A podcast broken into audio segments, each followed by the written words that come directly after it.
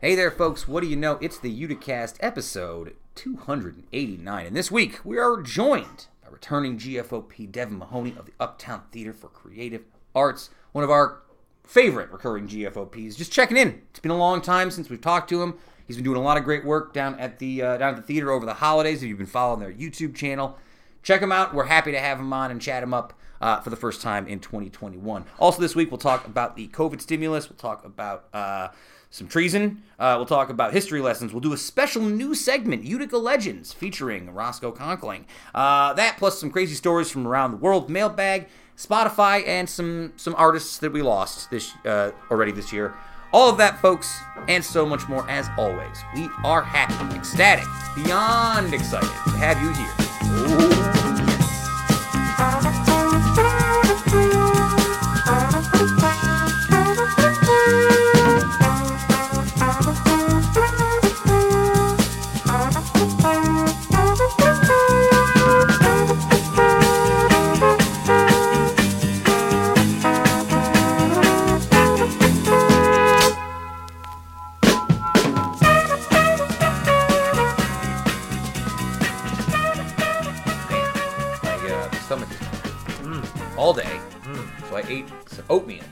Oh, I see. breakfast. Does that help? I don't know.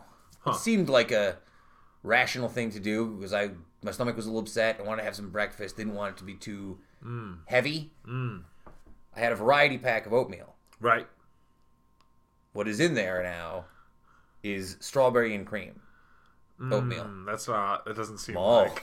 it's not It good. doesn't seem like it's help your not- settled stomach. I, I wish Consumer Reports magazine had told me not to get the variety pack because Yeah. of it. By the way, here's my here's my rant for today. I saw this Consumer Reports thing that came to our house this week. You're holding up a pamphlet that came in the mail. Yeah, but it's essentially Yeah, yeah. trying to get me to whoever the last person to live at this house was before me must have had a Consumer Reports uh, subscription, and they're trying Sure. to get they're trying to get them back. I see. Trying to- we're trying to get you back. I was always under the impression that Consumer Reports was a scam. It seems like it. Yeah, I don't know. My thought was that Consumer Reports takes money from these companies to give them better ratings. I thought Consumer Reports was a thing for old people. It was. in the '90s, Yes, so it's not for anybody now. yeah, no, for old people in the 2020s. it's trash. I liked it when I was a kid because they would put all the different car rankings and stuff, and they would rate the cars, like what's the best car, what's the Oh, worst okay. car for your money and stuff, right? Yeah, But like I don't know. And as I get older, I'm like, well, I Yeah, guess. yeah. You had less stuff. You were just out of books. That's all that was. You were out of books, and your parents would buy you a new video game until because your birthday was next month. That's so true. you had to read Consumer That's true. Reports. My birthday is next week. Actually, it'll be. I'll be 35 by the time we get to the next episode, That's a good point. the 11th. I don't know. That's a good point. I'm so old. Uh, it's moving right up. It's moving right up. Uh, Uh, you're is- only old if you embrace it like that. It's a state of mind. I like embracing the elderly. I, I- I know. Uh, I know. Desperate to be like 70. That's true. Uh, I also like hugging old people, and similarly, just like embracing the elderly. Oh. I mean, I just like giving an old person a hug. I was like, boy, what a transition. Really. Uh, no, uh, welcome back to the show, folks. It's episode 289 of the Uticast, uh, the first of 2021, which I gotta say, pretty overhyped. Didn't seem all that different from 2020 so far. Scalding hot take. Going on take. deep, deep analysis. Oh, no, uh, there is a there is an. I don't do a lot of um, like uh, you know New Year's resolutions. We talked about this a million times in the show. sure. But there is something I do traditionally do around this time of year, Oh. and that is the post-holiday clothing cleanup, Ooh. Which means It's a nice tradition. which means I need to go through my drawers and see which of these shirts no longer fit me, hmm. or know which of these outfits I'm not hmm. wearing, and which of the clothing I've accidentally replaced over the year that now I have surplus of. Right. Hmm. This is usually like a day long process. I look forward to it. it's a lot of fun. Uh, but I was opening up my drawer today and like I couldn't get all my t-shirts in. You know what I'm talking about? Yeah, I I, was do. like, I oh do. no, the time is As a man who definitely still owns a couple of t-shirts I've had since high school and cannot part with clothing if it's still good. Are those still good? I might need this. What if I'm painting and I need a shirt? A I can painting, get yeah, dirty? a painting or shirt. like, oh, what if I'm or any kind of thing? You know what I mean? Oh, what if I'm working on a car and I need something I can get oil? I've never worked How many on a car paint in my life. What shirts life. have I ever needed in my life? One, one shirt, I assume, and, I, and I've never used it. Um, Yeah, here's another thing I've come to terms with. Angela, my mom, has texted me a couple days ago. She's like, "You need to Angela, your mom, who we're not supposed to mention Not on the supposed podcast. to mention on the pod. Correct. mention to me." She's like, "Hey, I was looking at your." the great burn. Uh, she's like, "Hey, I was looking at your your Amazon list to try and find some Christmas, uh, some birthday stuff for you. Are you sure you still wear mediums?" And it's like, wow, like, wow, Wow, wow, cold, Wow, Mom. cold blooded. Uh, Wow, she does actually strike on a point that I've noticed as a guy who lives in this in between medium t-shirt, large t-shirt range. Hmm. There is no rhyme or reason to what is or is not a medium shirt Uh, that that goes across all, si- all across. sizes. All, yeah, all sizes. Yeah, yeah, for sure. Absolutely. like I ordered a couple medium Amazon tank tops earlier this year, and they are huge. They're Yeah. so big. I'm swimming in them. And then the so I was like, oh man, you got to research how the brands run, but with anything where you're buying like just cheap disposable like Bangladeshi clothing like that, you're gonna have wild quality control problems. Like I've definitely had stuff where with certain brands, like if I buy, I can buy two T-shirts at like a Target. You know what I mean? They'll be the same, like just regular, you know, T-shirts from the same line. They'll be the same size and fit completely differently.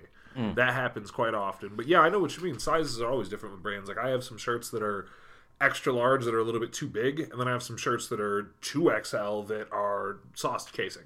Mm. And you never know from brand to brand. And plus, T-shirts shrink so easily too. Tough out there. tough out there. That's Um, why, but it's good. It's good to toss the clothes every year. That's a good thing to do to like do like a house cleaning thing every year. So it's not like a a New Year's resolution, but it's like oh, once a year I go, you know, clean out my closets or I clean out my gutters or and just remember at that time. It's a nice way to like have a set date you can remember and set it near New Year's. I also do this thing that a lot of people do, I think, as well. And I don't know if you've ever fallen this trap. I'm like, oh, this shirt's a little tight on me now, but don't worry. I'm coming back. Once I lose a couple pounds, I'll have a whole new bunch of clothing that I can get back into. I'm coming back. Coming back, yeah, coming no, back. I'm gonna need yeah. this when I'm back on the block. yeah, yeah. I'm gonna need this when I'm when I start dressing for sex again. Yeah, yeah, yeah, one of these days. When I'm Uh, out there like just trying to woo the people to me. Uh, Oh, man, I won't. funny. I won't be in good shape until I'm like 50, because then I'll be like, like my life will be settled, and I'll be like, well, I'm bored now. I guess I'll get in shape. Then you'll be 30 years then too you'll late. Be roving through the bombed out cities looking for survivors and food. Yes, yes. So you got Fallout again? I do have Fallout again. Uh, I want to talk about a sad story though. Okay. And I'm now realizing that I did not put him on the mixtape this week. You don't even have to say that. You can still change it. No, but I'm, I'm going to go change it now that I've thought Yeah, it up yeah. because I, I did. I, I should have put these two segments together essentially. Mm-hmm. Uh, it was announced earlier this week on Thursday Mm. uh, that influential rapper MF Doom, who is much respected in the industry, had passed away earlier this year in October. They announced Yeah. it on Thursday. He was 49 years old. Mm-hmm. No cause of death was given, uh, and they're pretty. They're keeping it pretty close to the chest. Uh, there was a really nice note from You know his- what? Too good. Good. No, go ahead. I'm gonna step on your thing, but good for them for that, and I'll tell you why. Yeah, yeah, yeah. Uh, really nice message from his wife, who called him the greatest husband, father, teacher, student, business partner, lover, and friend I could ever ask for. Thank you for all the things you've shown, taught, and given to me, our children, and our family. Uh, a little underknown, he had a son who passed away, and uh, a 14 year old son who passed away a few years ago. So he'd already had some deep sort of sadness in his life. Uh, I loved MF Doom. Loved it. Uh, before I move Anybody on, who follows you on the internet knows SF Doom. That's where it comes from. yeah, I think MF Doom. I'm stunned that a lot of people didn't know what that was from for many years. They didn't understand that was a reference to a person. I don't think you understood uh, your bias in the bubble you lived in. On people you know who know who MF. Nobody knows who MF Doom is. Yeah, That was the point I was going to make. Is it good for his family for not telling these people? Because you know what, you didn't want to put MF Doom on the front page of the newspaper when he was alive, putting out classic, classic rapper records. yeah. You don't get to know now. You know what I mean? If you don't want nothing to do with him then, you don't get anything to do with him now. There have been some really nice articles I've seen over the last couple days, really talking about his career. Uh, born in 1971, he moved in London. He moved to New York, uh, Long Island, New York, as a child. Started performing and producing under the name uh, Vev Loves X. Crazy names. Zev Zev Love X. It's a wild name. Him and his brother, uh, known as DJ Subroc, formed the group KMD uh, in 1991. He went on to wear the metal mask his whole career, uh, that people remember it for. And there's a reason why he wore the mask. He talked about it in a 2009 uh, uh, interview with uh, Ta-Nehisi Coates, where he said it came out of necessity. Quote, I wanted to get on stage and orate without people thinking about the normal things people think about, like girls being, oh, he's sexy, or I don't want him, he's ugly, and then other dudes sizing you up. A visual always brings a first impression, but if that's going to be the first impression, I might as well use it to control the story. So why not do uh, something like throw a mask on? Yeah, that was one of the things that he uh he I think you know rightly gets a lot of credit for. That's really interesting about him is the notion of really leaning into I'm going to present this entire show with this lore, this character, and I'm going to come out and do this whole thing and really thinking through presenting the product. And you know that's uh one of the million things about his career that's really influential in music today. That you see a lot of people um, approaching music in that way from like that genre and style. I remember finding because MF Doom was such an oddball rapper compared to like the stuff people were listening to when I was in high school and a little Sure. bit later in college, right? Um, I felt like I stumbled onto something that was for me. Do you know what I mean? Mm-hmm. Like the, all these songs were about like food and wrestling and weird Sure. sub pop culture and like Yeah, stuff yeah. that I wasn't getting from other mm-hmm. like rap stuff. He had a whole alter ego named after a villain from a Godzilla movie, but a whole album out Right. by it. I mean, like just mm-hmm. did whatever he wanted musically in terms of like never felt like there were boundaries, and I always appreciated that. Uh, very sad to see him go. Also sad this morning when I found that another wildly important musician for a different reason to me passed away today. Uh, earlier today, Gerry Marsden, who was the lead singer of the 1960s British group Gerry and the Pacemakers, uh, who is known for such hits as "Ferry Cross the Mersey" and the important one, I see. Now You'll I see, never- now, now I see what's happening here. the song that became the anthem of Liverpool Football Club, "You'll Never Walk Alone," has died. He was 78 years old. R.I.P. Uh, Big J. So again, if you've never listened to the song "You'll Never Walk Alone," it's famously from the Rodgers and Hammerstein musical uh, Carousel, which came out in 1945. After seeing the movie, Marsden told his band, "We're going to work on this. We're going to do a cover of this song because we love it." Right? Did not write the song. This version of the song would go on to become the version adopted by Liverpool Football Club. Right, right. Uh, and this version of the song, to me personally, is one of the most beautiful songs I've ever heard. Not just because I'm a mark for Liverpool. I think it's a stunning song, beautiful song. Um, I said many times not to get morbid. So listeners out there, when I die, if you are all if you're all here when I die and you come to the wake, mm-hmm. they're gonna play this song at the wake. You'll never walk alone, mm-hmm. Gerry and the Pacemakers, mm-hmm. and you should, you're gonna cry because it's very sad, but you mm. shouldn't because it's beautiful. Don't cry because it's sad. I see. Cry because of the beauty of life it shows you. Mm. Um, yeah, very sad song. So is the death and wake plan part of the rapidly accelerating wanting to be a 70 year old man? Is that a part of it? Like you're ready, you're Yeah, planning yeah, yeah, yeah, yeah, yeah. trying to be 75 out here just creaking. And I guess that means I got to put this on the on the playlist this week too now. so I got to change my whole list. Yeah, twist your arm. So you don't damn. have to say it. You haven't published this list. Wow, it's like- You're telling on yourself. Right I like to be honest. I like to be honest. Uh, yeah, so Gerry and the Pacemakers, You'll Never Walk Alone, rest in peace. Uh, also this week, let's talk about uh, something local before we get too far. Always love that. All right, so the Buffalo Bills made the playoffs. They are the number two seed. They're playing this Sunday at home against the Indianapolis Colts. And for the first time this season, New York will allow 6,700 fans at the Buffalo Bills home playoff game. This was announced Wednesday by Andrew Cuomo. Governor publicized news on Twitter. Uh, I feel like this has gotten some weird responses from people, and I think it. I don't know if you've seen people talking about this at all. About some people are mad that this is happening. I have been avoiding observing people talking. I do the best I can. I don't. Yeah, Yeah, I, do. I haven't looked at any any comments or, or any Facebook or anything like that. Uh, I think this is a good example of the weird hypocrisy of humanity, right? Like Sure. I'm, I'm, I, I'm, I struggle with this story.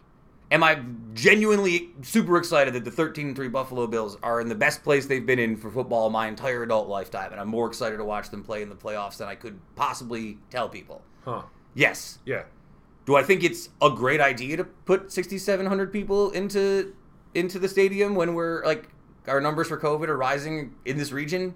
Not particularly. I don't think it's a great This idea. This region or that region is it the same out there as it is here specifically. I'd have to look at the numbers specific. You, I, have, you would have to see those. I think we would have to see those to to know. I mean, it depends what you can do carefully. You know, you know me. I am I am staunchly not a oh we need to just open it up herd immunity. Rah, Yeah, rah, yeah, yeah. You know that's not me. But if they've got the capacity for the size they have at this stadium, it's outdoors, it's in probably very cold weather, and they strictly enforce protocols, there probably is a large number of people you can get safely Mm-hmm. in there if you're going to do it the right way. But boy, you better do everything the right way because that's part of the trust that the society's going to have to have in you to let you do this as we baby step our way around and try to figure out how to navigate, you know, these weird times. Um, so there might be a way, and I hope they have a plan, but I genuinely don't know enough about Buffalo's numbers or Cuomo's plan to speak intelligently on it, to be honest with you. Uh, they generally said at the announcement that this would serve as sort of a pilot for other potential future events in the state, is what they sort of talked about. Mm-hmm. Yeah. I think the general consensus for most people is like, wait, like we can't go to like work, but the Bills fans can watch a game. I think seems to be the general like annoyance by people. For sure. And I don't think that it's totally wrong to feel that way. yeah, I, I don't I don't think that that's totally wrong. Um, I think that there's a little bit uh, there's a tendency to the, the, answer to that becomes okay. So so what then? So nothing. So nothing. So nothing. so so, nothing. nobody. That's always that. Oh well, it's it's not. You know what about me? What about this? What? Yeah, we know. We know this is an imperfect scenario. Yeah. We're trying it out. But people sitting here and crying and screaming hypocrisy anytime they feel like they're not getting the advantage of mm-hmm. any given situation, that's not helpful. Like that's childish, and it's just it's kind of stupid. Like, yeah, we're gonna have to do something. I agree. That's a pretty good point. Why don't you come to the table, get more information, and participate in the discussion? Because that's the really the only. And I, I, you know. and I accept the the hypocrisy on my end, which is like I don't necessarily think I want fans at the game. I think it's unsafe, but I'll be happy to see fans in Buffalo happy if the Bills win. Like, it's weird. Like I don't. I don't. I, I think. I think this rush. I think this rush Yeah. to to use. Um, I'm certainly no fan of hypocrisy, but this rush to use hypocrisy as a demonizing word, I think papers over a lot of the fact that two things can be true at the same time, Mm-hmm. Yeah. even if they're conflicting. That's the nature of reality. Anybody who engages with the nuance and, and gray area, you know what I mean. That's that's. Hmm. The nature of the world, you know. Of course, you would love to see a packed stadium because the Bills, Hmm. the thirteen and three Buffalo Bills, for the first time ever, out here like doing this crazy stuff. So you would love to see the stadium rocking, but you're also, you know, well aware. Two things can be true without that making you or anybody else be like a bad person or a hypocrite or whatever. Let's do a nice local story. Love it. You want it? Uh, Rescue Mission Utica cut a ribbon in front of the first house to finish through the Skill for Success program earlier this week, which allows students learning a trade to help build homes for local low income families. Uh, the Small House Initiative brings MVCC students learning carpentry, masonry, and other trades together to construct the homes, all located on Noyes Street in Utica. Uh, first house was given out earlier this week to its new owner. It's a really nice program, really nice story. I was happy to see this. Um, this was given. The new owner is John Smythe, who said, "It's a blessing. It's a gift from God. I never thought I could have a house. I'm amazed. I'm happy. I'm blessed." Really nice story. Incredible. Love to see it. I hope they. Oh, I hope they keep it up. I hope they keep doing that. That's really cool. You know, I wasn't going to talk about it this week because I didn't read the story. I didn't bring the story with me. There was an interesting one I read about um, in Spain. People are essentially homeless. People are moving into these abandoned towns. Do you know what I mean? Like these towns that have Yeah, just that been sort of Sure. left to their own, and like the these programs are like helping them rebuild these houses and like give them Mm-hmm. starter things to move into pre-existing houses. Which makes you wonder why there's not more like creative solutions to some of the problems we see with like homelessness. You know what I Because mean? creative solution usually, uh, oftentimes means expensive solution Yeah. for a lot of people, or or also things are a little bit different in America. If you take a lot of, without getting too deep into it, you take a lot of various folks that are homeless and you start moving them into rural areas. Mm-hmm. The folks in those rural areas are going to have some very strong feelings about that kind of thing. Uh, well, let's talk about something people do have strong feelings about: the COVID stimulus. Did you get your your stimulus? I a lot of people It's a good have. question. I got to look. Probably. A lot of people have been checking over the weekend and said they got it. I don't. I've not checked myself, Yeah. but I know a lot of people I'm seeing on the internet are already starting uh, to say they've received their their COVID stimulus. So if you have, I hope you guys used it to it's not a stimulus. Your co- your survival payment.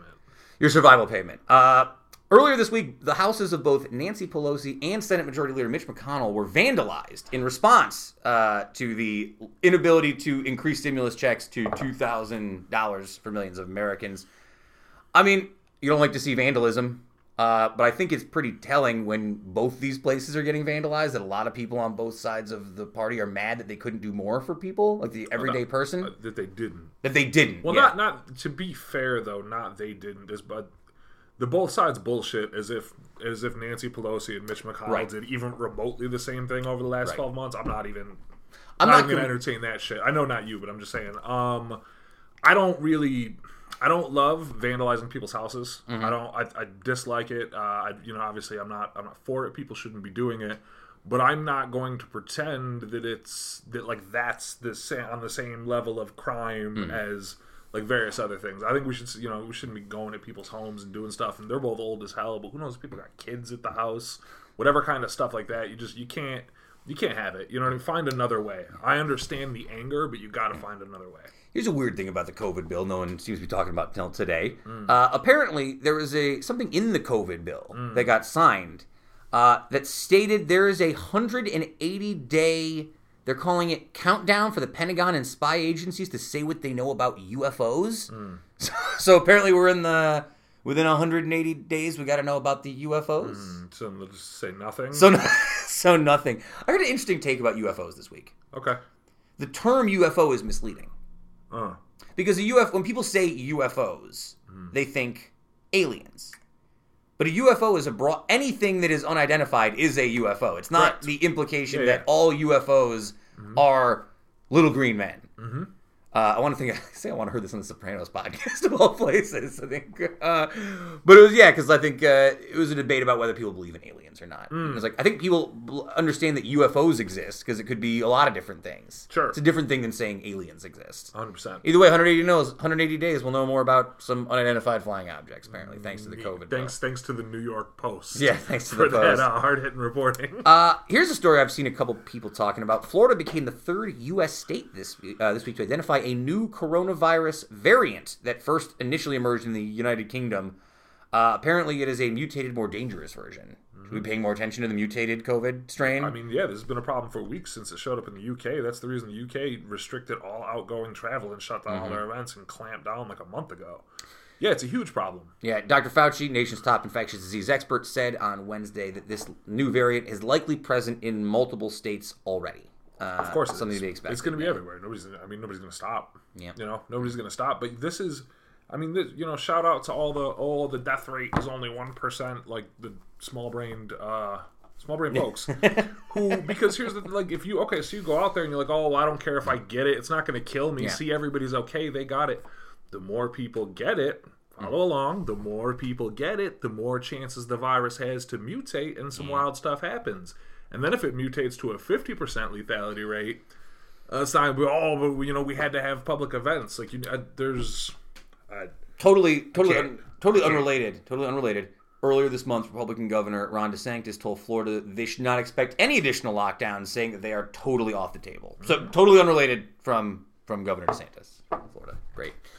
Uh, speaking of just wild, terrible people, uh, a- story coming out this week from a former employee a Wisconsin Medical Center who intentionally removed 57 vials of coronavirus vaccine from refrigeration, forcing officials to throw away nearly 500 doses. jail Jail, for sure. jail. This is like lose your license never be able to practice again jail they didn't say in this particular NPR article that I'm reading if there was a reason why she did it. They said that they initially claimed that it was an accident, but then it was found that it was not. But Jail. yeah, jail for sure.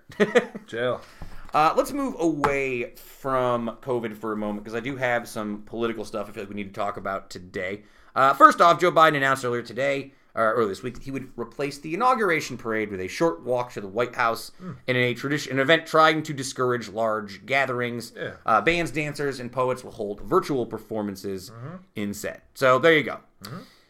Meanwhile, meanwhile, we had a little bit of light treason this week. Some Heavy- some, heavy some treason. heavy treason. heavy treason watergate on steroids Yeah, uh, I don't, we, I don't know. It's not funny. it's not funny, but like I, it's wild. I, I wonder how this must have just come out, right? Like I'm surprised this didn't get released earlier. If it, you know, I mean, it seems like The call just happened. It just happened, yeah. The call happened. I mean, they put it right out after after Lindsey Graham called them trying to get them to do the same thing. They didn't have the recording. Yeah, uh, according this is from CNN Politics, but every news source has this, so you can go read it if you want. Uh, uh, in a fresh abuse of power, Trump tried to bully top Georgia GFOP officials into finding votes to overturn. a GFOP official. GFO, did I? Old habit. I can't help it. Uh, the, GFOP officials. Uh, the staggering telephone call, which was obtained by CNN and first reported by the Washington Post, amounted to the most serious threat yet posed by the authoritarian instincts to American democracy.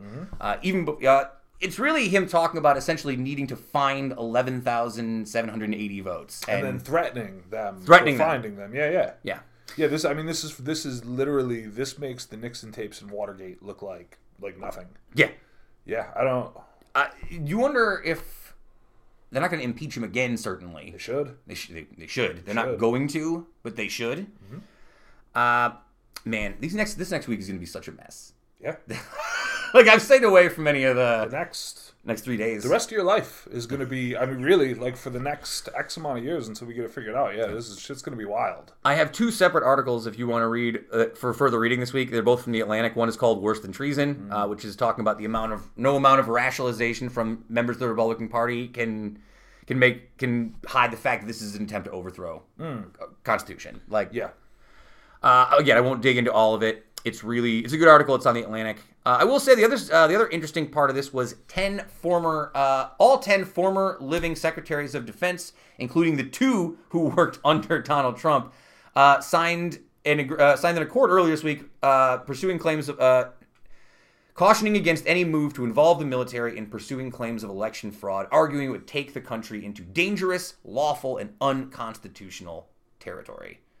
I mean, a lot of people will say, like, oh, of course the two guys who Trump fired would sign on. But the fact that all 10 living members, both Democrats That's and Republicans. that's a that's a trash take. Anybody who says Yeah, that, slap them in their mouth for being stupid. Um, Dick Cheney signed it. Dick it. Cheney, yeah. Dick fucking Cheney signed it. Yeah, this this should. St- Yeah, Dick Cheney, Donald Rumsfeld, William Cohen, Robert Gates. Uh, you know, the list goes on. Including James Mattis, Mark Esper, who were the last two. Yeah. So, in case you didn't think what he did was serious, these ten former living uh, living uh, Pentagon chiefs all agree that this is bad. This is real bad. All right, let's talk about. Uh, let's do some light stuff before we head out here. I have one more article, which isn't as light as I'd like it to be. This is also from the Atlantic. It's a pretty good read called "In Life." Uh, the life in The Simpsons is no longer attainable. Uh, it's really mostly about uh, Homer Simpson's paycheck, which during one episode of an episode of the show, it was found out he makes four hundred and seventy nine point six dollars per week, which means nineteen ninety six his annual income was about twenty five thousand dollars, uh, which would be roughly forty two thousand dollars today. Uh, but salary aside, like the world that Homer Simpson lives in would be impossible on the amount of money he makes. Uh, particularly if you go to a 1993 episode where he's unable to afford orthodontics for his daughter if it isn't for the fact that he becomes the leader of the union.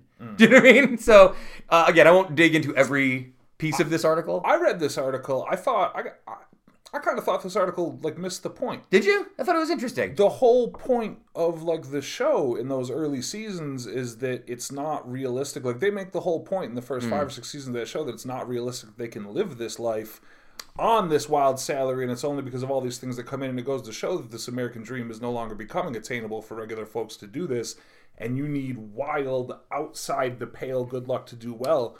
When they bring in that episode with that guy, was it Frank Grimes, Homer's enemy. that's the Great whole like the whole crux of that episode is him highlighting like how is this possible if it weren't for this completely like outsized you know tv show magic good luck you would never be able to live hmm. the life you live on doing this kind of thing. I thought that was kind of like the point Yeah. i thought that was the point of the show back then as well as See, now I'm that's glad- why i thought they missed the point I'm glad you brought that up actually because hmm. that Homer's Enemy episode, which is I mm-hmm. think season eight, which is one of the more controversial episodes the Simpsons ever Sure. made because he dies in the end. Spoiler alert for an episode twenty minutes later. Hmm. Uh, but yeah, the show really takes Homer the character to task on the show Yeah. in a way that they had never done before, and. You know that's probably a, a, a counterpoint to this piece in general. So read this piece, and then go watch Homer's En- Homer's Enemy on Yeah, yeah. on Disney Plus or whatever. Uh, quick no duh section. Uh, earlier this week, it was announced uh, that U.S. Gui- uh, dietary guidelines have changed, and that kids under two years old should not be eating candy, cake, or ice cream. i mean yeah Yeah. duh. Duh. Uh, and just two quick big energy segments before we get to this, this interview. Uh, first one, you folks are going to have to look this up because I can tell you what happened, but the picture is the important part. Earlier this week, a man tried to smuggle Wow. $34,000 worth of cocaine through an airport under his toupee. It is one of the worst attempts to hide anything I've ever seen in my life. Go look this up and look at the picture. It's unreal. Yeah. Big energy, though, for this guy thinking he could get away with this. oh man yeah he i know oh. like such confidence. He's like, "Oh yeah, no, I got Yeah, this. I'm great. This is I'm good. totally good. This Here's the fine." plan. Okay, so I'll just put it under my. It's terrible. Oh my god. Uh, and then last but not least, for big energy, uh, this is another story. This is from India.com. Uh, a man uh, earlier this week, a man found out his wife was cheating on him when he found a tunnel built from the his house to the house of his lover. so His wife's lover. or his wife's lover. His Okay. wife's lover. According to the reports, a construction worker named Alberto built a passageway that allowed him to visit a woman named Pamela at her residence in the neighborhood where they lived. When her husband and he would do this while her husband was at work. Okay, the couple would meet there, but one day he came home early and found Alberto hiding behind the sofa. He noticed the hole that led to the tunnel and followed the tunnel all the way back to Alberto's house. Unbelievable. Now, here's what I appreciate the most about this, okay? Upon reaching the house, Alberto pleaded with the man hmm. to leave the house because he was trying to hide the affair from his wife. Yo, bro, listen, I know you got me, but my wife can't know that I'm cheating. Where was Alberto's wife while he Where's was doing Alberto's wife? construction on the first woman's home? There's a picture of the tunnel here on the internet if you want to look at it, but it's not a great tunnel. Uh, you know, I would do anything for love except build a Sir- tunnel. Yeah. Wow. Wow. oh, good stuff. Oh man, speaking of big energy, let's talk. Uh, let's talk about one of my favorite people in the world, Devin Mahoney. He is the man from the Uptown uh, Theater for Creative Arts. Uh, he's been doing so much stuff down there, whether it's on their social media, whether it's on the YouTube channel, which has been really good. You know, I, I don't know if Never any stops. if you guys didn't go on during the holidays and check out their like holiday video stuff that they were doing, it was really great. I watched the live stream for it. It was a lot of fun. You know, and it's it's probably a tough world for Devin over there. You know, I can't, I can't, Can't imagine, imagine how tough it's been for him. things you been- know what I mean? With the way that everything's kicking up. I mean, Yeah. their bread and butter was gathering people. Yeah. You know, gathering people together was their whole is the whole. You know, it's the crux of everything they do. So honestly, it's just been a while. I wanted to check in with Devin, see how he's doing, hope things are going okay, and see what we can do to check in with our good friend Devin Mahoney and his pals at the Uptown.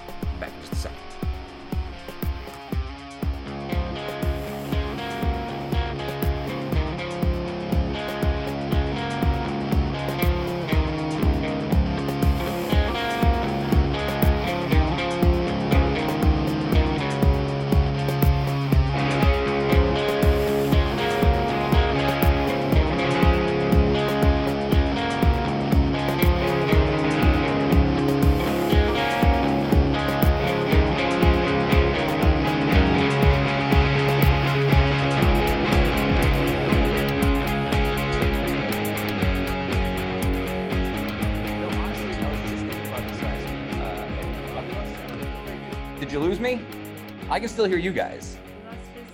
Can't hear you. You can't hear me? Ah, that's all right. Let me see. Hang. Make it unplugged. Just did I do something? What did I do? All right, can you hear me now? That's probably my fault. This meeting is being recorded. Continue. It's not that. I think is it Hmm. possibly not- There we go. I, Oh. I muted. I just muted us. Here we go. We're back. Okay.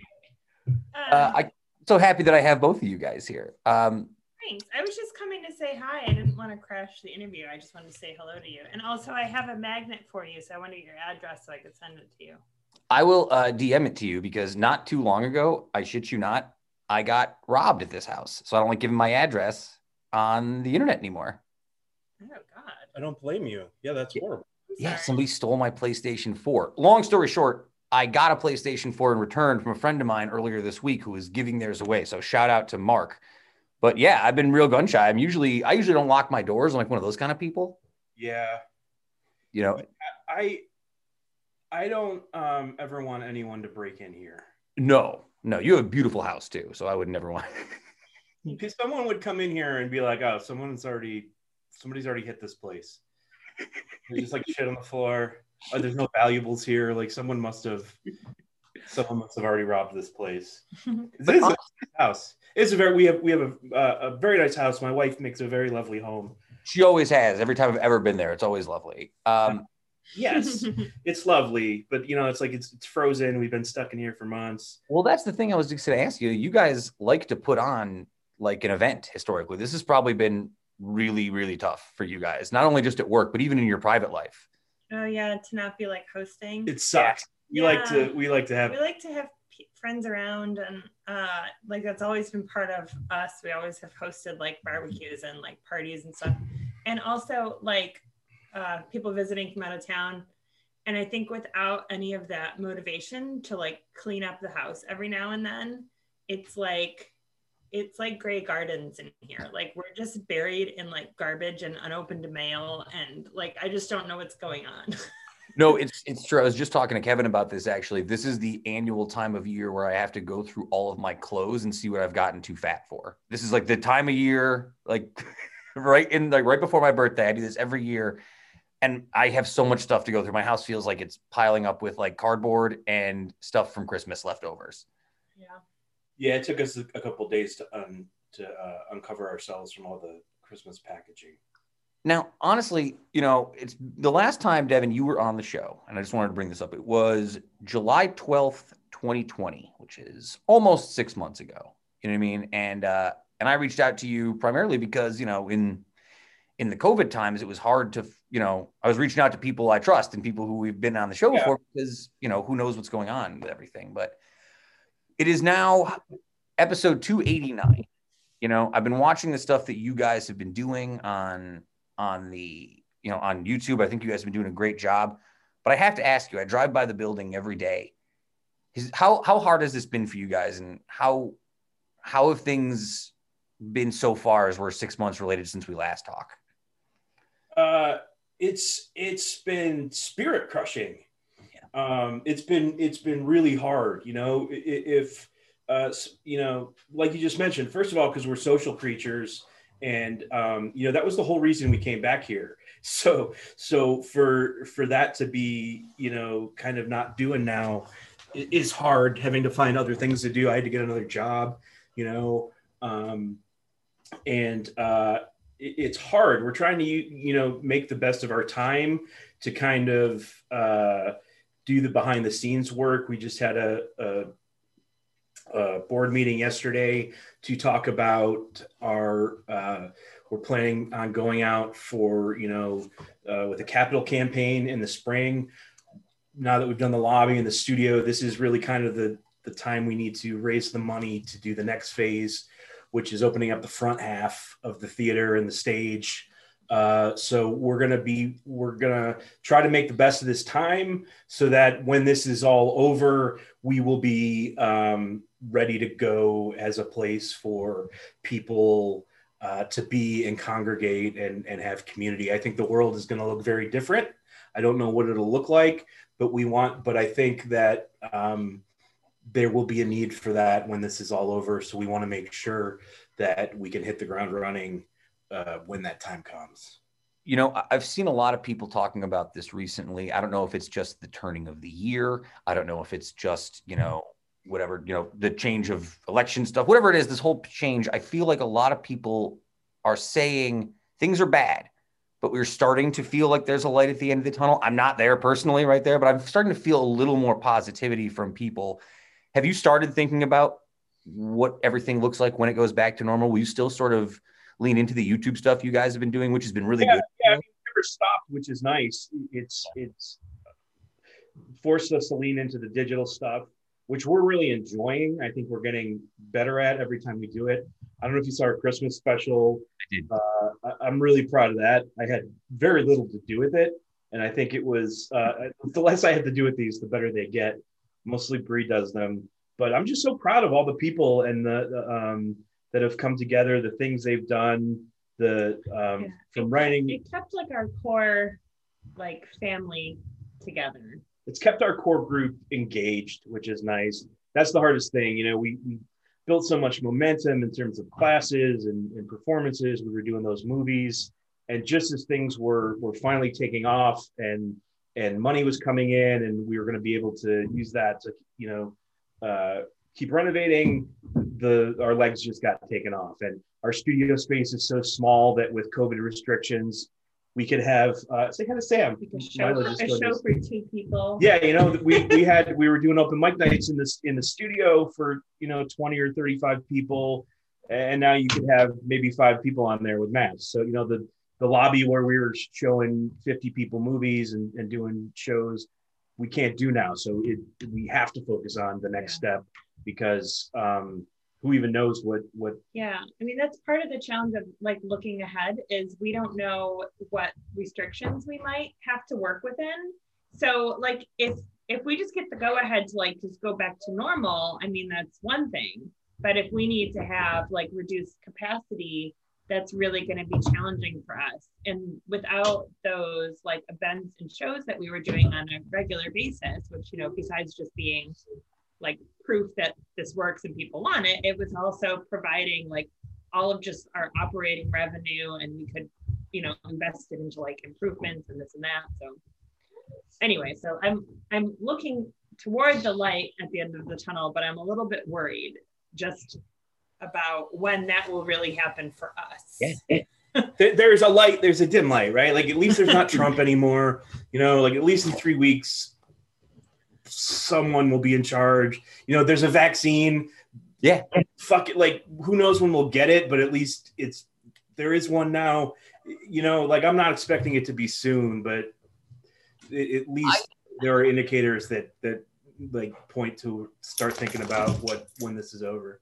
I hate to think about it that way too, because I'm, I'm sort of with you on that. But you know, we talk about made in Utica stuff. We were severely limited even last year with what we could do with events where we stood outside and gave away pumpkins for free. So until we have an idea of what we can even potentially do, we're we're essentially stuck at a standstill. And you know, and it's it's such a shame. You know, I, I've spent so many years, you know, whether doing podcasting in New York, or coming back here and working with stuff. I just love working with creative types. I love working with creative people and you know, I, I don't, you know, it's not exactly the same thing what we do and what you guys do, but community interactions very the same, very much the same. And in terms of you want people to be there and to be in contact with it. And I, I do think, and this is my one positive I'm going to take from this. I wonder if we get into a situation where when things start to get normal, we see a higher uptick in people coming out to events and I- So, man, I mean, you keep hearing about the Roaring Twenties following the the Spanish flu, right? Yeah, I, I, I feel like people are going to want to go out. Like, what that look like looks like might look different. It's also hard for us because we can't really plan anything in terms of we don't know if we're going to be able to fit a thousand people in there now or 25 you know like so so maybe we have to space out and focus more on making it you know Yeah. clusters and, then and different seating arrangements and and who knows but um at the very least you know we're, we're trying to do we need we need to do this next step to fix the roof so we because without that we can't do anything else inside because it's just going to get messed up Yeah. So the roof was supposed to be on our hit list of stuff that we were trying to fundraise for um, in 2020 um, because it's in bad shape and um, without a roof, the rest of the building is obviously in jeopardy. So that's where that's where we were heading. Um, but you know, this was not a good year to try to fundraise by any means. Everyone was being very careful with their dollars and their investments, and so um, we were fortunate that the community foundation gave us um, a like a small emergency sort of grant to tackle a couple repairs to at least make sure that we could hopefully fingers crossed get through winter um, and live to fight another year so it's so tough, you know, because I, I was just talking about this with Kevin on the earlier part of the show. You know, there's, it feels like people want things to start happening so bad. Like, even look at these like Buffalo Bills thing this weekend. Like, the Bills are going to have 6,700 people in the stadium. And I'm like, so caught, I'm a Bills fan. And I'm like, this doesn't feel right. Do you know what I mean? Like, there's a weird hypocrisy. Eh, I don't want to call it that because I don't know if it's that malicious but like we're so desperate to get back to some semblance of reality. I'm con- I'm afraid that we're just going to plow headlong and it's going to get worse. Yeah, I mean, I think we're already doing that, right? Like this thing should have been done by now, Yeah. which which sucks. And and it's uh, yeah, pe- and people keep doing that, and and we keep running into instances where it's it's uh, it could go either way, and you feel like an asshole. But uh, at a certain point, if if people if everybody did the right thing for a little while, we could all get on with our lives. yeah I've heard a lot of my like uh my more right wing or libertarian, we'll call them friends, who've said some stuff about that that's so far to the right that it's almost left wing again. Do you know what I mean? Like they they were essentially like they should just give us like twenty thousand dollars and shut us down for four weeks, and then it's over after that. I'm like, I don't think they're going to give us twenty thousand dollars, but but you're you're halfway there to a cognitive thought though. you know what I mean? I, I just I you know I guess for me, I was just so I'm so happy. I was so happy, you know, this is behind the curtain stuff. I was so happy that anybody was invested in that Uptown Theater. And then when I, you know, met you guys and we got to be, you know, closer, I was so happy that it was you guys. And it makes me so upset that like people I know who are doing great things and cool things are getting their legs chopped off because of this. And I, I, I find it hard as a, you know, I'm a history major, right? That's what I do for a living. It's hard for me to like put in context that this is unprecedented in our lifetime. There is no response to this. For every right or wrong response, whether politically or socially, I'm seeing, it's because no one knows how to respond to this. We've never seen it before, not our lifetime. Yeah. So it, I mean, it, it's um, there's no planning for it. There's nothing you can do. It's just you're you're stuck in the middle of it. Um, you got to improvise, you know, to bring it back. But uh, but yeah, so we're we're trying to work on the building. I think we're gonna get back into doing classes again soon, probably uh, online. You know, I, I'd like to start doing. I've been reluctant to to do some of that stuff because I think people have enough of um, Zoom and, and being online, and I just don't want to do it, you know. I, um, but we're gonna look into, you know, we want to start doing video production classes and and teaching editing and getting everyone involved, you know, who wants to, and and making the kind of content we've been making and and letting them make their own content and and uh, Yeah, it's true. We can probably do classes sooner than any kind of audience. Right. So the audience thing is going to be a while, but but we'll you know at least online be doing classes. Or we- we're taking a little hiatus on the Uptown Tonight show, but we'll be back with more stuff like that. You know, in the spring, and uh, in the meantime, just trying to you know put one foot in front of the other. It's but we- we're we're in an okay spot. You know, all things considered.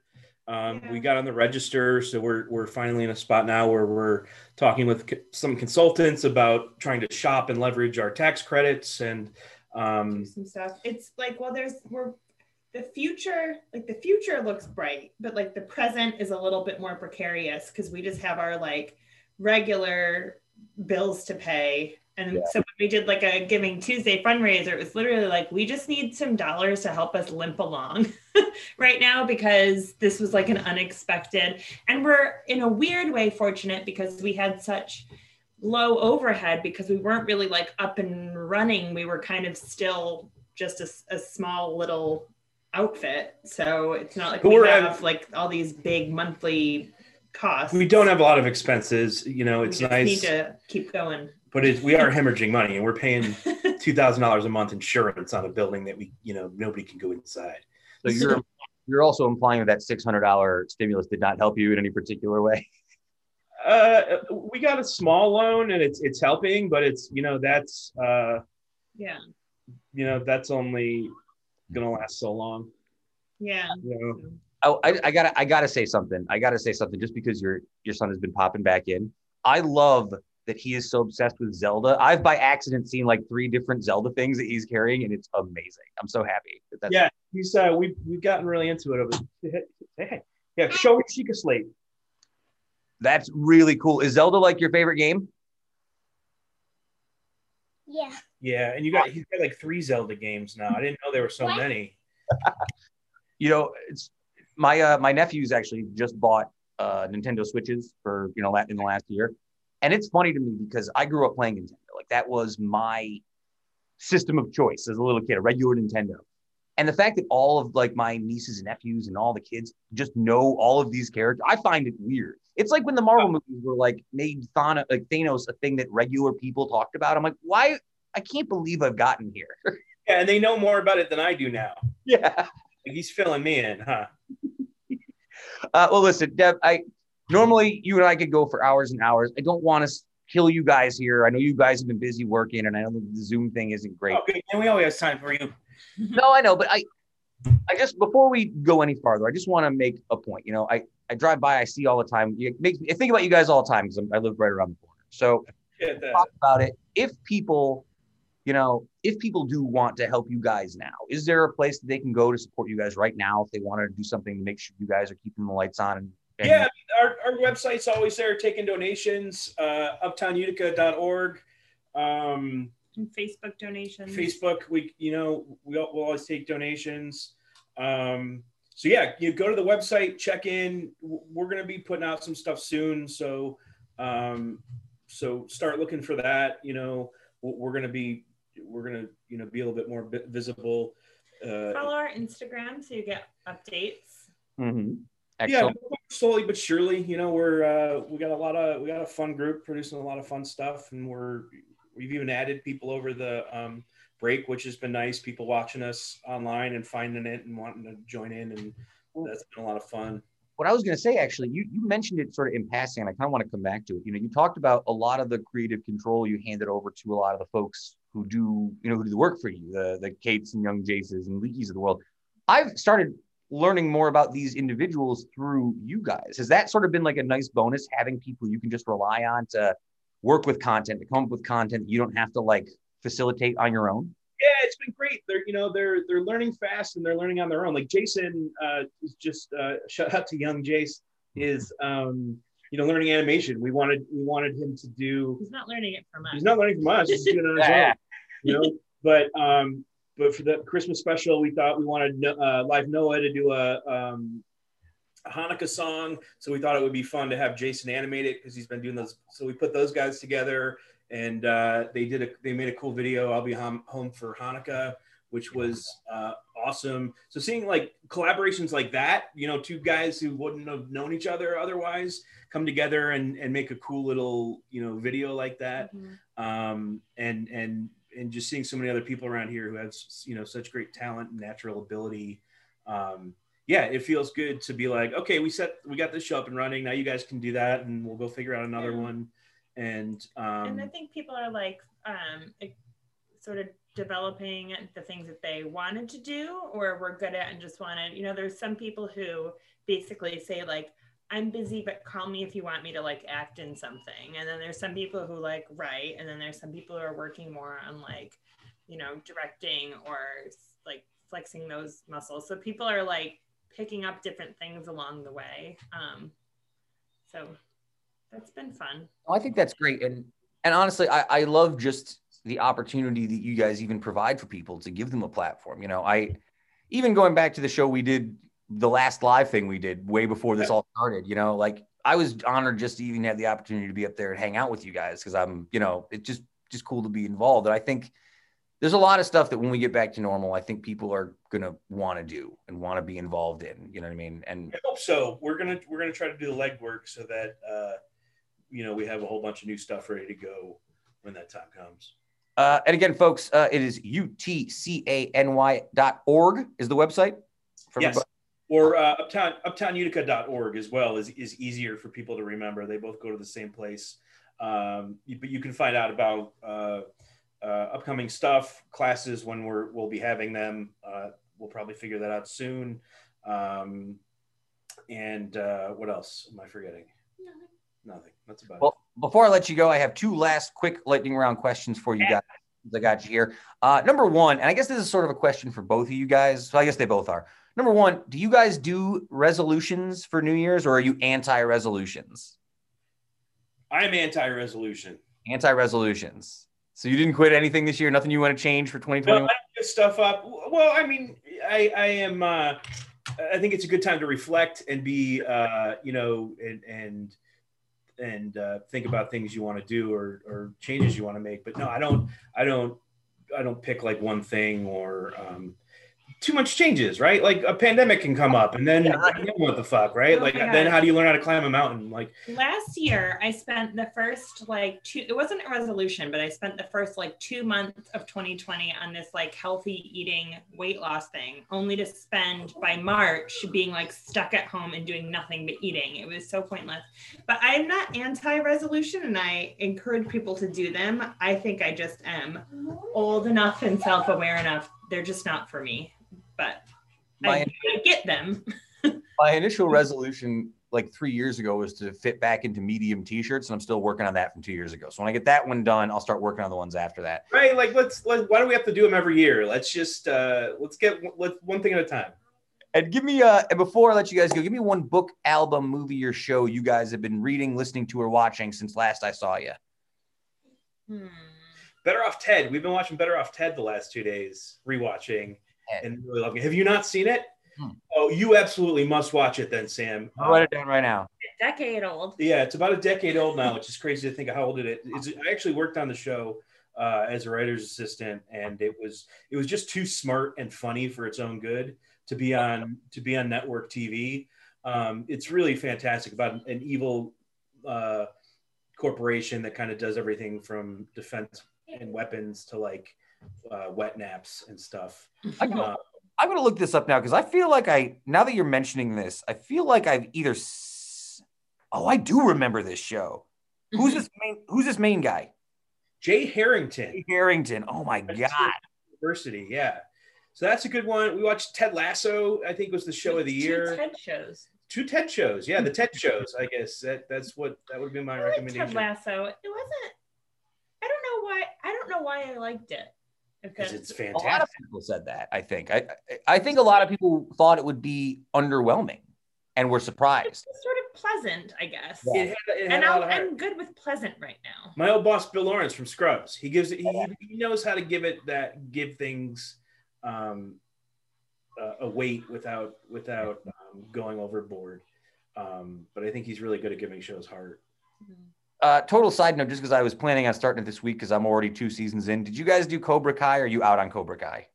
Bree had my favorite. You want to? Uh, uh, um, I said it started off as Eastbound and Down, and then turned into One Tree Hill, and then we were like over it.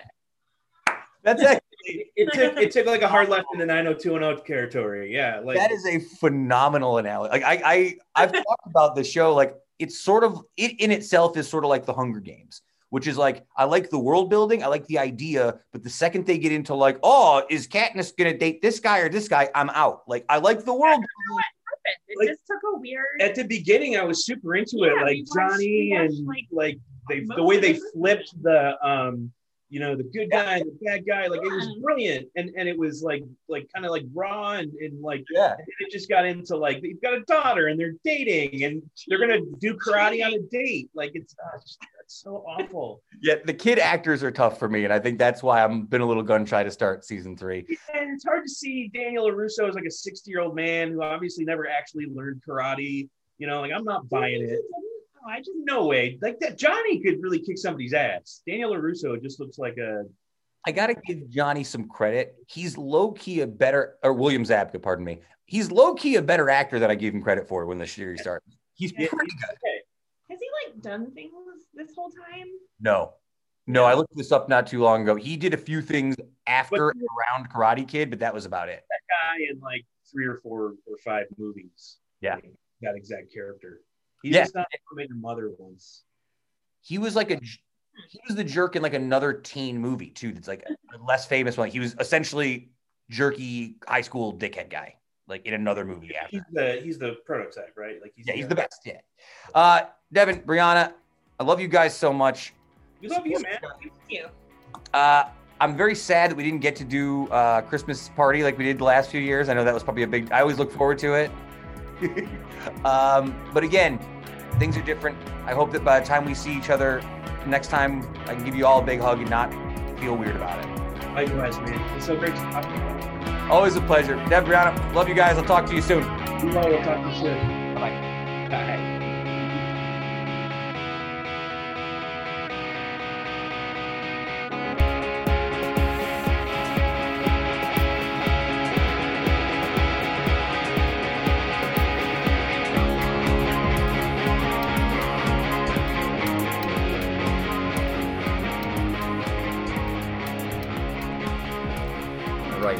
Once again to Devin, Pony, the man, the myth, the legend.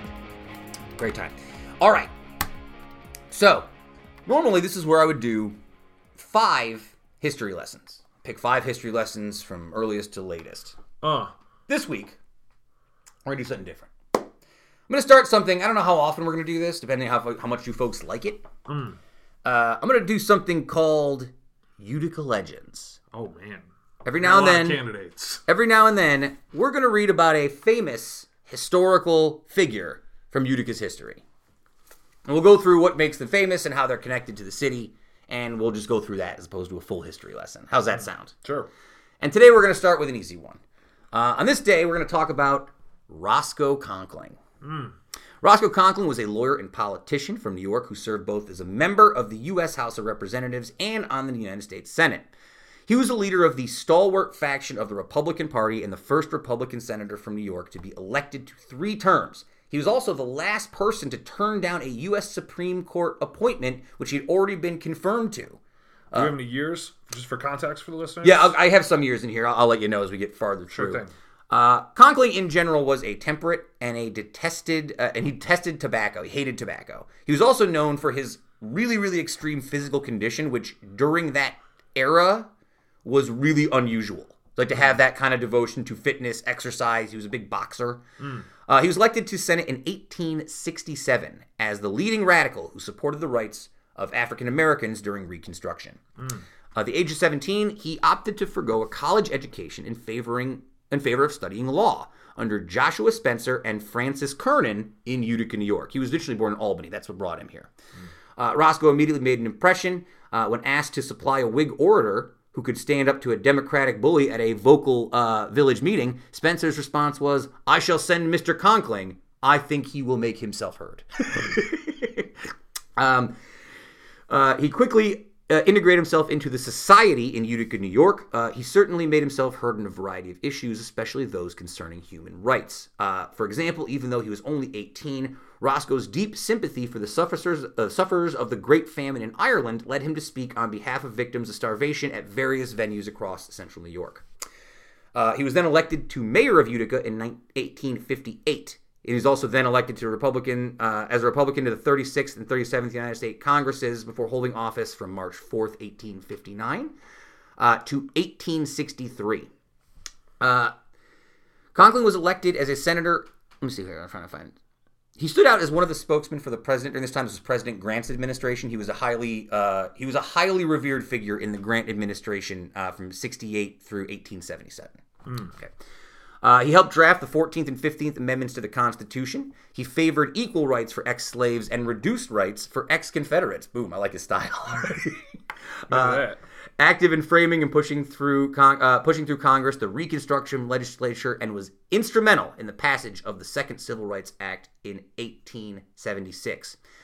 Uh, he also controlled patronage, which is the idea of giving jobs to your family members, essentially, uh, like patron giving jobs to patrons for favors, things like that.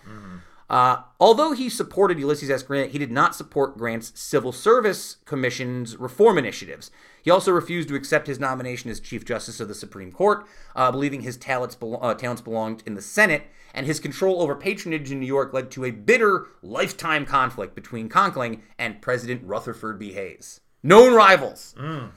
Uh, on the uh, on the personal side, Conkling had a reputation as a womanizer and a philanderer. He, got- he had that great body. He was working out all the time. Must be it. Must- That's why he was working out because he was always philandering. Uh, He had to stay small. I bet he didn't have any shirts that he was waiting Never. for to come back and fit. he was accused of having an affair with a married uh, woman, uh, Kate Sprague, who was the daughter of Salmon Chase and the wife of William Sprague IV. Mr. Sprague confronted the philandering couple at their Rhode Island summer home and pursued Conkling with a shotgun.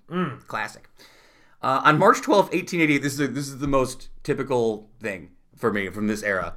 Uh, during the Great Blizzard, Conkling attempted to walk three miles from his law office on Wall Street to his home on 25th Street near Madison Square Garden. Uh, I guess we just called Madison Square. He made it as far as Union Square before collapsing. He contracted pneumonia and died several weeks later.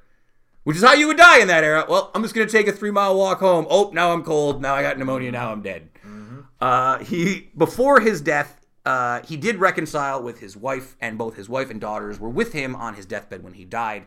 Today, you can visit the grave of Roscoe Conkling at Forest Hill Cemetery Right up the street. in Utica, New York. So yeah, there you go. There's your brief overall history lesson of Utica legend Roscoe Conkling. Uh, another side note I found out about him: Roscoe Conkling Arbuckle, aka Fatty Arbuckle, was named after Roscoe Conkling. Oh, how interesting. And you know why? He, the dad hated Roscoe Conkling, and he named his son Roscoe Conkling as like a a knock on his philan- There's some reason why. I read this. I, I gotta pull it up I for you. hate you so much. I'm that gonna name my kid after you. Yeah, yeah. Yeah. Yeah. Uh, anyway, Roscoe Conkling, Fatty Arbuckle. It's like these preachers they find screaming about gay folks that they find in like airport bathrooms with another dude. Yes, like, sir. yeah, okay, buddy, you hate Roscoe Conkling. I, a little uh, jealous of that body, I think, Mr. Arbuckle. Yeah, you saw that working out in boxing that Roscoe was doing. Uh, yeah, so I, I say this all the time. One of the great joys I find about living on the East Coast is just the the the weird connections between all these towns and original colonies and like deep American Revolutionary history. I love it. Like I love all the Utica connections to like Albany and New York during this time. Uh, I just find it very fascinating that you can go see these things pretty closely. I think I think what it, what it is for me at least, it's interesting to live in an area where the history does run so deep and people have been here since settlers first showed up. You know what I mean? It's interesting to live Oh, in yeah. an area where uh, the different like homes and towns and buildings can be traced back Hmm. to you know even pre-revolutionary war sometimes whereas in further parts west of the country or various areas in the country that weren't as thoroughly settled you don't see especially as a great appreciator of like architecture and buildings Mm-hmm. and like old houses and stuff like that you know i'd love living in an area where you can see all that kind of stuff in every single town you go to for the most part I shan't have tobacco. I must punch this heavy bag yeah and work. lifting Roscoe Conkling. I mean, that's that's the guy. That's why we have Conkling School, we have Conkling Ave, we have Conkling Park. There are three different cities across the country, not in New York, that are named for Roscoe Conkling, by the cool. way. Good So it's not just in Utica and the surrounding areas. Good for him, old Roscoe. Uh, yes, there you go. Uh, I do have two shorter history lessons we'll do right at the end here. Just you lied. I said we'll have two quick ones. Uh-huh. On this day, 1965, in his State of the Union address, President Lyndon Baines Johnson lays out a laundry list of legislation needed to achieve his plan for a quote unquote great society. On the heels of JFK's tragic death, Americans elected Johnson to the presidency by the largest popular vote in the nation's history at that time. Uh, Johnson used his mandate to push for improvements he believed would better Americans' quality of life. Uh, following Johnson's lead, Congress enacted sweeping legislation in the areas of civil rights, healthcare, education, and the environment. 1965 State of the Union address uh, heralded the creation of Medicare, Medicaid, Head Start, the Voting Rights Act, the Civil Rights Act, the Department of Housing and Urban Development, uh, and the White House Conference on National Beauty. Uh, he also signed the National Foundation of Arts and Humanities Act, out of which emerged the National Endowment for the Arts and the National Endowment for the Humanities. Uh, through the Economic Opportunity Act, Johnson fought a war on poverty by implanting uh, improvements, uh, implementing improvements in his early, in early childhood education and fair employment policies. He was also a strong advocate for conservation, proposing the creation of a green legacy through preserving natural areas, open spaces, shorelines, and building more urban parks. In addition, he stepped up research and legislation regarding air and water pollution controlled measures.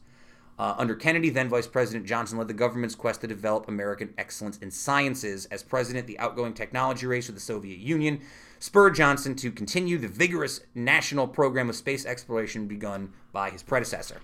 During his presidency, the National Air and Space Administration uh, achieved the extraordinary, unprecedented accomplishment of orbiting a man on the moon. Though many of Johnson's programs remain in place today, his legacy of a great society has been largely overshadowed by his decision to involve greater numbers of American soldiers in the highly controversial Vietnam War.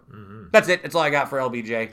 LBJ, good one. A lot of programs, Tons, tons of programs. He's a very interesting president. Did a lot of stuff. He's uh, sorry, he gets he's a little bit underrated and overlooked in uh, latter half 20th century history. Because the JFK stuff sucks up all the. between the JFK Yeah. stuff and the Vietnam Yeah. stuff. You do forget about a lot of that stuff in the middle. And then we got to talk about her. I know people get mad when you talk about about Nancy Pelosi. We're going to talk about it for a second. On 2007, she became the first female Speaker of the House when John Boehner handed the gavel over to Nancy Pelosi, the Democratic representative from California. Mm. She became the first woman to hold the Speaker of the House position. It is a historic moment for the Congress and a historic moment for the women of this country. It is a moment which we have waited for over 200 years, Pelosi said after receiving the gavel. For our daughters and granddaughters today, we have broken the marble ceiling. For our daughters and our granddaughters, the sky's the limit. Anything is possible for them. Mm. Uh, career began 20 years before. She was one of only 25 women who served in both the House and the Senate.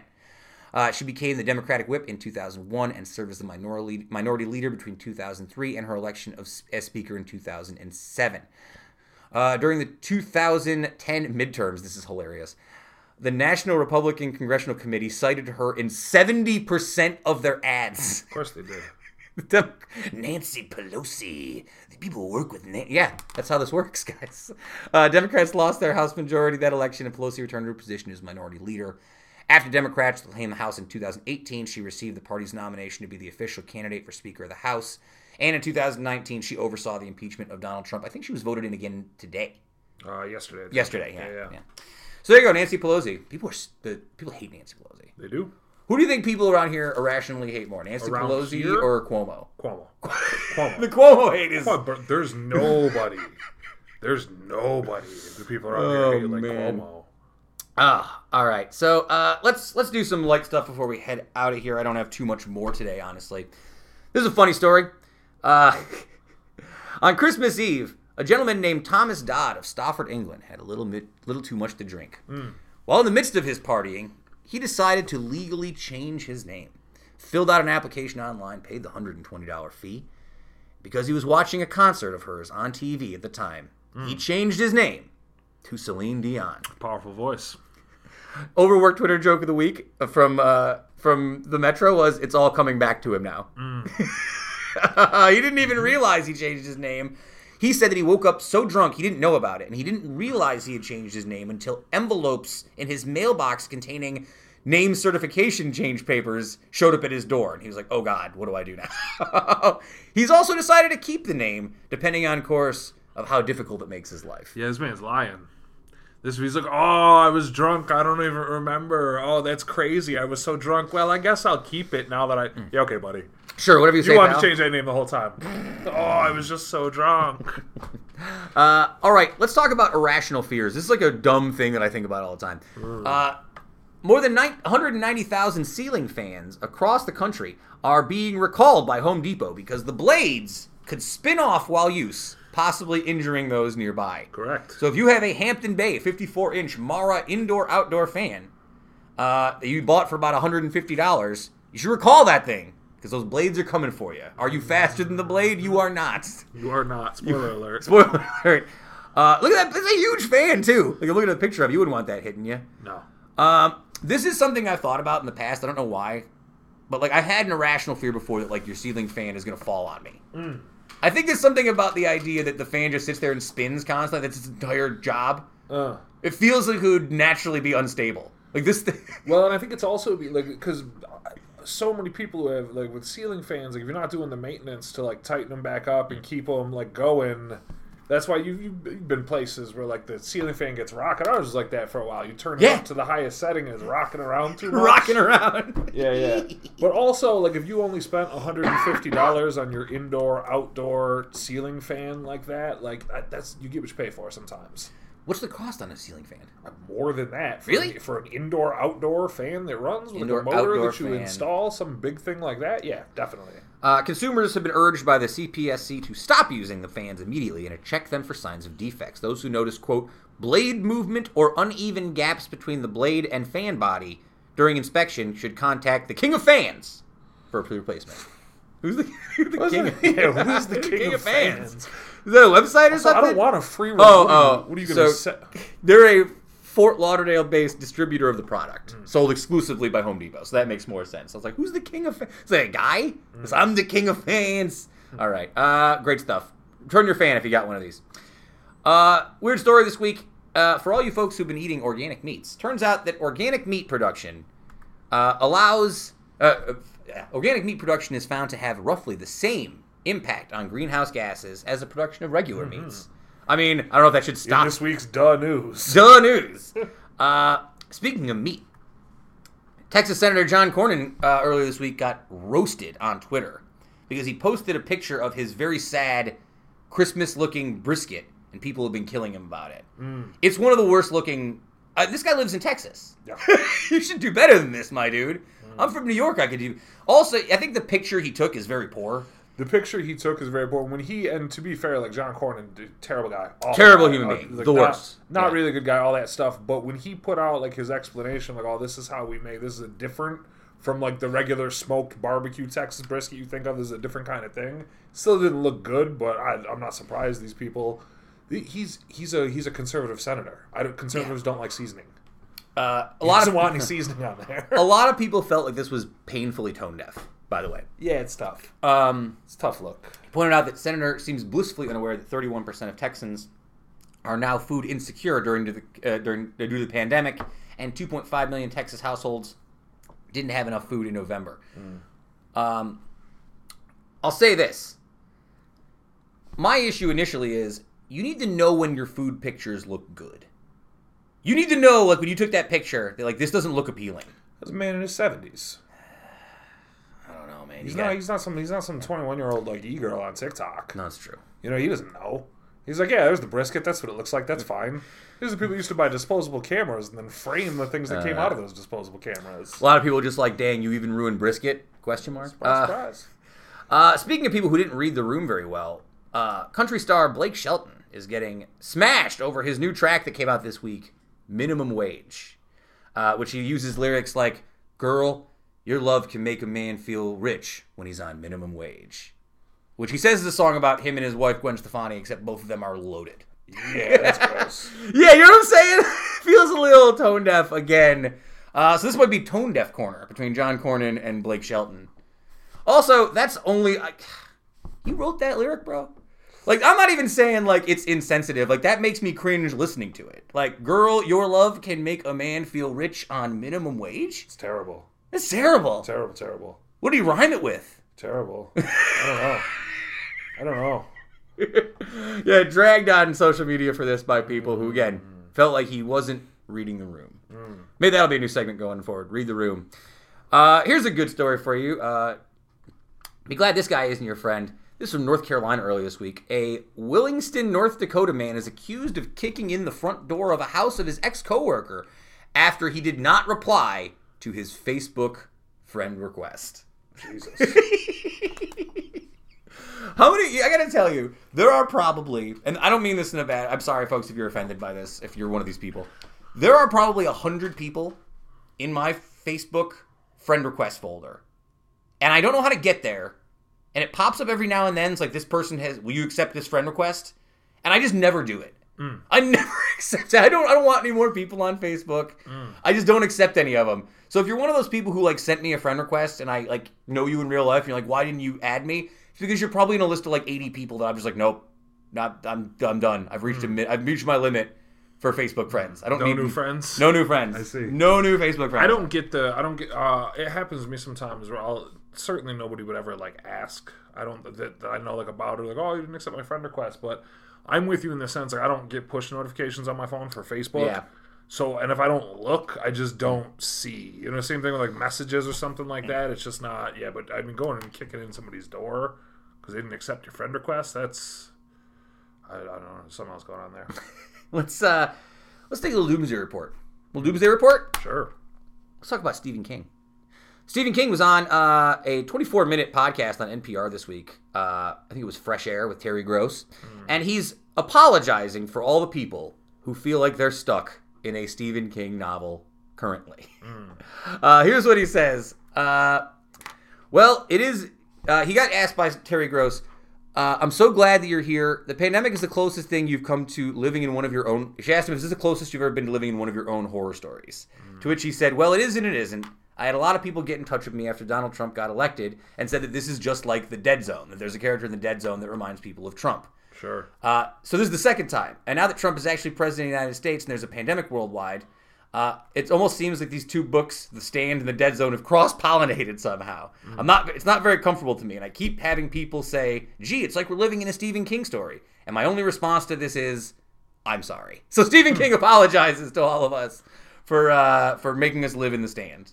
Uh, I encourage those people to read the rest of the stand. Yeah. because you're not you're not quite there yet.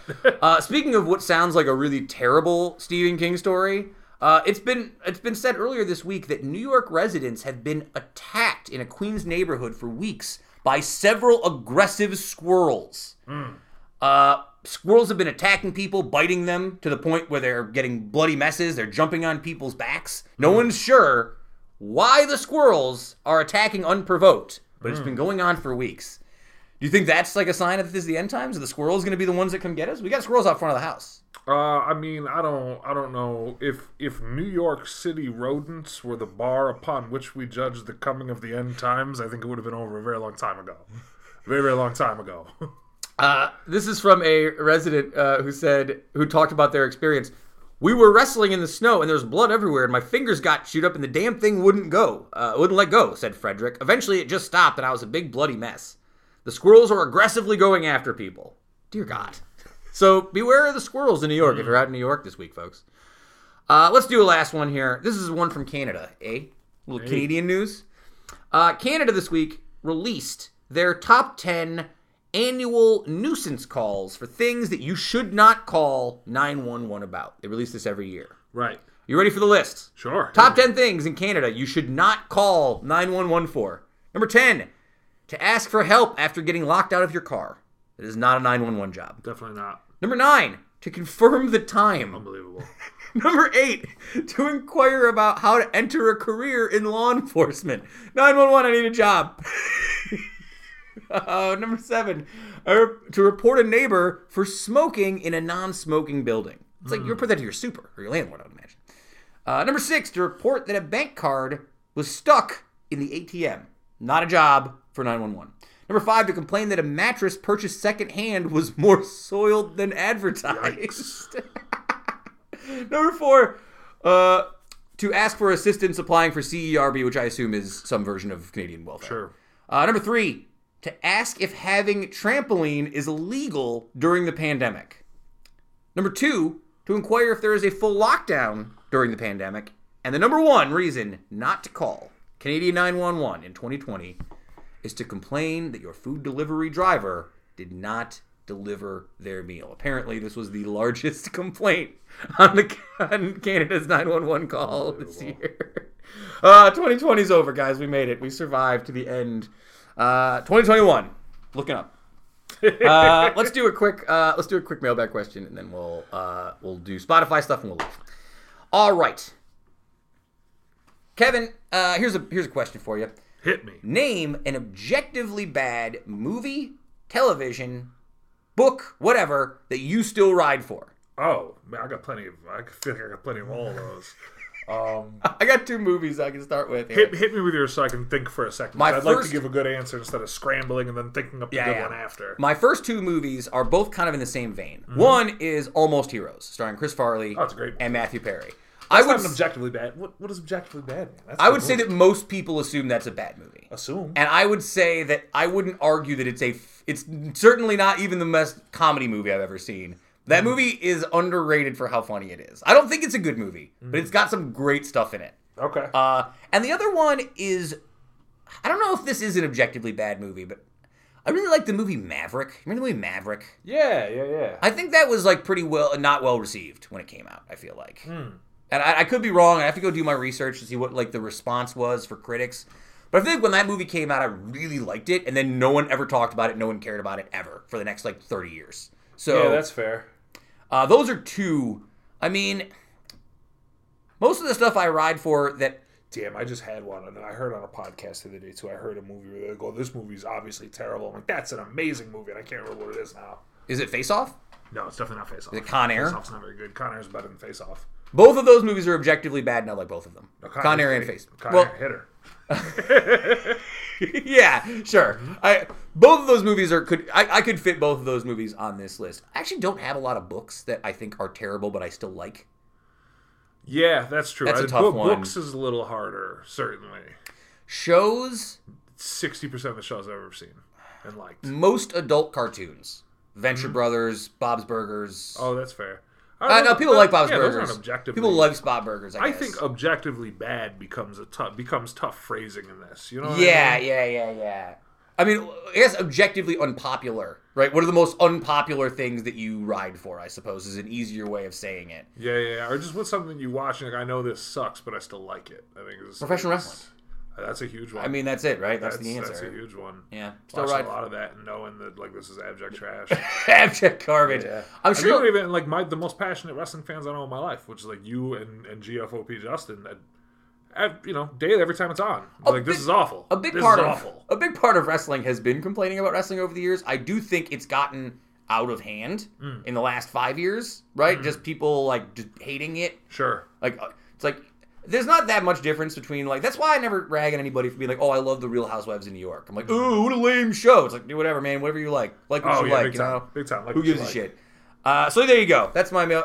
That's all I really had for you was Maverick, Almost Heroes, wrestling. Oh man, I've got so many. I wish I wish I had had this question to think about for a minute before we did it because I've got so many outside on the edge. Um, Ah, but I can't. I can, I can never do questions like this on the spot. I'm Like, if sorry. I've got to think about a list or a ranking, I should have given I'm it to not you. an on the fly guy with that stuff. I should have given it to you before this. I'm Oh, sorry. There's so many. There was something I just heard in the '95 movie draft on the big picture. that- 95 movie draft. Yeah, they just Uh, put out the '95 movie draft like a week ago, and there was something on there. Devil's that Advocate? Laughing about.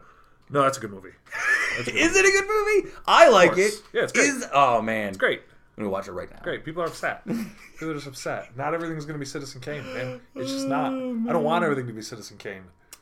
All right, I got uh, I got my Spotify picks here for you. As I mentioned, I'm gonna do the MF. I'll put an MF Doom song and I'll put that Gerry and the Pacemaker song on there. So I'll have to delete. Uh, I guess I'll delete these two songs, which you will you'll never know. Cool. Um, but I will highlight one song because it made me feel really old. Uh, let's go with the song "Floating Vibes" by the band Surfer Blood, which I just found out released the 10th anniversary of their solo, their first debut album earlier this year, hmm. into or, or earlier into 2020. I can't believe that Surfer Blood album is 10 years old. I'm blown away. Dear God, I'm old. I feel so old. I've never felt so old. really? Surfer Blood is what did it? I thought Surfer Blood came out like three years ago. I don't know. I just lost track of time. Oh my god. I don't know. So yeah, the 10th anniversary of Surfer Blood's album Astro Coast. So I put the song "Floating Vibes." This is a good song. You've probably heard it already. Yeah, probably. Yeah, and then, then I'll leave it at that. That's my pick for the week. Man, I'll definitely throw something uh, from MF Doom on there. I'm not sure what. I got to take a look. Um, as far as other stuff to put on there, I feel like it's gonna be a bit of a grab bag. I got to go in and take a look. I've been listening to. I've been listening to a lot of like weird stuff in the last week. I've been listening to like versions of things and looking at some different things. Yeah. Because I was reading, I read a, I read a music book and I was listening to a new music podcast, so it's had me going back and looking at stuff. Um, I'll probably throw a Weezer song on there this week because I just listened to a really good podcast about the first two Weezer albums and Weezer's ensuing career, and I was listening to some Weezer after that, so I might throw a Weezer song on there for for the old school. Do it for the old school. I love it. See how it looks. All right, thanks again to Devin Mahoney and all of our pals over at the Uptown Theater for Creative Arts. Uh, keep doing your thing, guys. Keep keep keep reaching for those stars. Supporting you guys. Uh, shout out to Heather Wise. I still got a little bit of scotch left, but it won't be here long. I almost drank it today. If it was a little later in the day, I would have started drinking it. Uh, that's it. You can follow us on Spotify, iTunes, Apple Podcasts, Stitcher Podcasts, SoundCloud, Facebook, Instagram, Twitter. We are on all social media platforms except, I guess, TikTok because Uh, we are, we're not on TikTok. We're not on. I think there's. I think there's just more now. We're not on There's way more now. Snapchat. You can I'm on Snapchat. Snapchat us. but I never use it. Whoa. Because I feel weird about it. Ladies and gentlemen, ladies first. Snapchat Sam. Send him snaps. I've been on Snapchat for a minute. Yeah, I, I don't know what Snapchat was the reason that I gave up on social media. It was too. That was the one where I was like, "This is this is more than I can handle." Instagram pictures, Twitter one-liners, Mm. Not Facebook interest- family connection. I'm not That's it. interested in recording videos of myself No. on a day-to-day basis. Absolutely I don't feel like I have anything to offer in a video. No. Like, what do people want to see me on the video talking about my uh, whatever you talk? All my credibility goes Nobody down. wants that from me. My credibility goes is immediately already too much downhill of me for the people when they see my face. Uh, I guess that's uh, that's where we are. Sayonara, humanoids. Yeah, yeah. Tight. Woodstock lives. We will see you next week for another episode of the Uticast, and I will be 35 years old. Oh, coming up. Hate to see it. Oh, it's great. Yeah, hate Brace to see it. Lean into it.